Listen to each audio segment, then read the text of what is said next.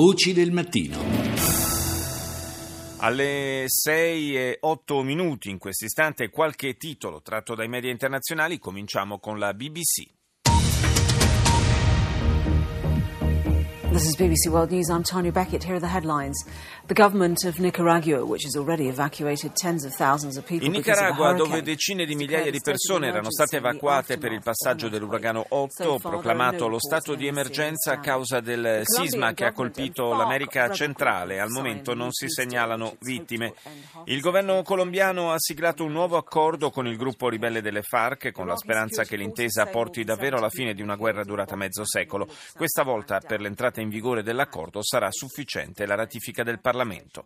Più di settanta persone sono morte a causa di un attacco terroristico in un villaggio a sud di Baghdad. Un camion carico di esplosivo è stato fatto saltare in aria all'interno di una stazione di rifornimento nella quale sostavano autobus carichi di pellegrini sciiti. Infine B B C parla degli incendi che lambiscono la città israeliana di Haifa. Ieri sono state evacuate oltre diecimila persone. Al Jazeera.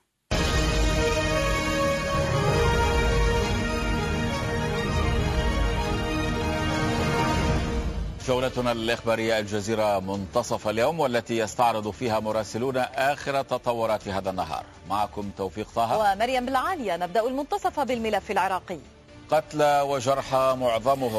Il governo turco accusa quello siriano per la morte di tre soldati di Ankara in un raid aereo sulla città di Al Bab. Ancora vittime per i bombardamenti su Aleppo orientale, la situazione umanitaria nella città siriana eh, si aggrava sempre di più. In Iraq si infiamma il fronte di Telafer, Daesh compie una serie di attacchi nella parte sud-orientale di Mosul. Andiamo in Cina, C C T V. 各位好，这里是中央电视台新闻频道，清晨五点，欢迎走进本节的新闻直播间。首先来看时政新闻。 L'apertura della tivù cinese è dedicata allo scalo che il presidente Xi Jinping ha effettuato in Spagna sulla via del ritorno dall'America Latina. Il leader cinese, in un colloquio con esponenti governativi spagnoli, ha espresso l'intenzione di intensificare i rapporti economici e commerciali fra i due paesi. Poi la Siria, con la polemica replica del ministro degli esteri russo alla Francia, che era tornata ad accusare il governo di Damasco di fare uso di armi chimiche. Secondo Lavrov, il vero obiettivo di Parigi è quello quello di isolare Assad e dare ai terroristi eh, che vorrebbero rovesciarlo più tempo per organizzarsi. Infine è salito a settantaquattro il numero dei morti in seguito al crollo di una piattaforma in costruzione in una centrale elettrica nella provincia cinese dello Jiangxi. Deutsche Welle. A wildfire has swept through parts of Israel's third largest city, Haifa.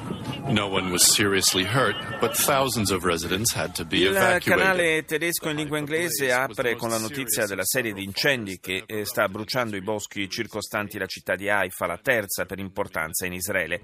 Migliaia di residenti costretti a lasciare le abitazioni. Il premier Netanyahu afferma che se fosse confermata la natura dolosa dei roghi si tratterebbe di una nuova forma di terrorismo. Nuovo accordo di pace in Colombia tra il governo Santos e i ribelli delle FARC. L'intesa dovrà essere ratificata dal Parlamento. Il precedente accordo era stato respinto da un referendum popolare. Il Parlamento europeo ha votato per la sospensione dei negoziati con la Turchia in seguito alle misure repressive adottate dal presidente Erdogan dopo il fallito colpo di Stato. Infine dalla Francia l'attacco a una casa di riposo per monaci missionari vicino a Montpellier. Autore un uomo che, armato e mascherato, ha fatto irruzione in nottata nell'edificio e ha ucciso la custode. La polizia sarebbe sulle sue tracce. Radio Romania. Consilierul prezidențial Leonardo Orban a explicat că după ce România a devenit membra Uniunii, produsul intern brut a crescut cu sessanta per cento. Dieci anni fa la Romania entrava nell'Unione Europea. Nel corso di una conferenza organizzata in vista di questa ricorrenza, il consigliere presidenziale Leonardo Orban ha sottolineato gli effetti benefici, con il P I L nazionale che nel decennio è cresciuto del sessanta per cento e gli investimenti stranieri che sono raddoppiati. Inoltre, il paese ha visto consolidarsi la propria democrazia, ma non è tutto per così dire rose e fiori. Infatti, Adrian Vasile della Banca Centrale di Bucarest ha ricordato che sebbene la Romania sia in assoluto il paese europeo con il maggior tasso di crescita, la stima del Fondo Monetario per il duemilasedici è più cinque virgola uno per cento, è al penultimo posto, seguito solo dalla Bulgaria per quanto riguarda i consumi, indice di una base non troppo solida. Al Mayadin.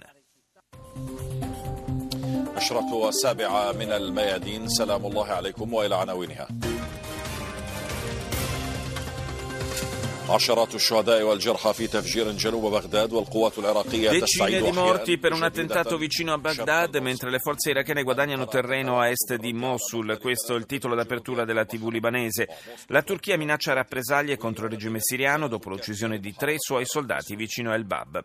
In Israele evacuate diecimila persone a causa degli incendi che durano ormai da tre giorni. Si sospetta che i roghi siano dolosi. Il Parlamento europeo vota una risoluzione non vincolante per il congelamento dei negoziati sull'ingresso della Turchia nell'Unione Europea, le proteste del governo di Ankara.